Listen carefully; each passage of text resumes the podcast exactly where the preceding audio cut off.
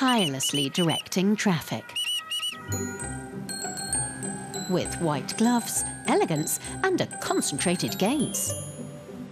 For almost 20 years now, Piazza Venezia has been the workplace of Fabio Grillo.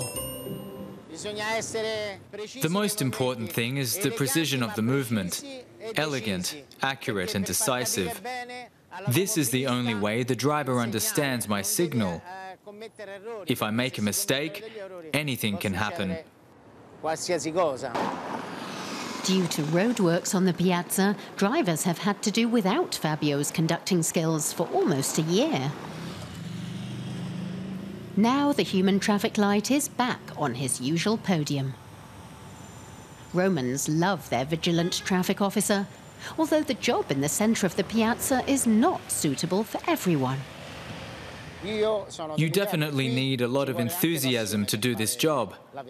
It's not just about traffic control.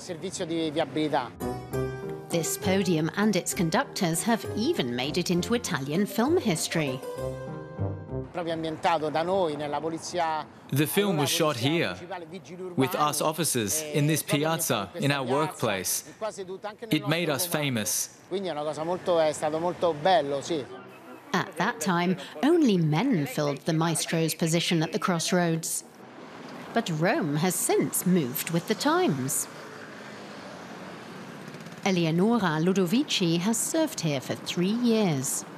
As a woman on the podium, she believes she even has an advantage over her male colleagues. Maybe because drivers are more impressed by a woman, they show more respect. At least they follow my signals closely.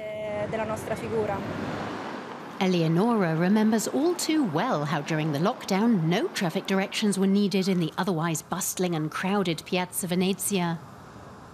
Around the Vittoriano monument, there were hardly any cars. Everything was empty.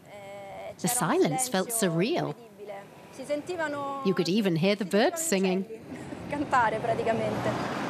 There is no semblance of that now on the piazza, but the traffic officers are glad to be back.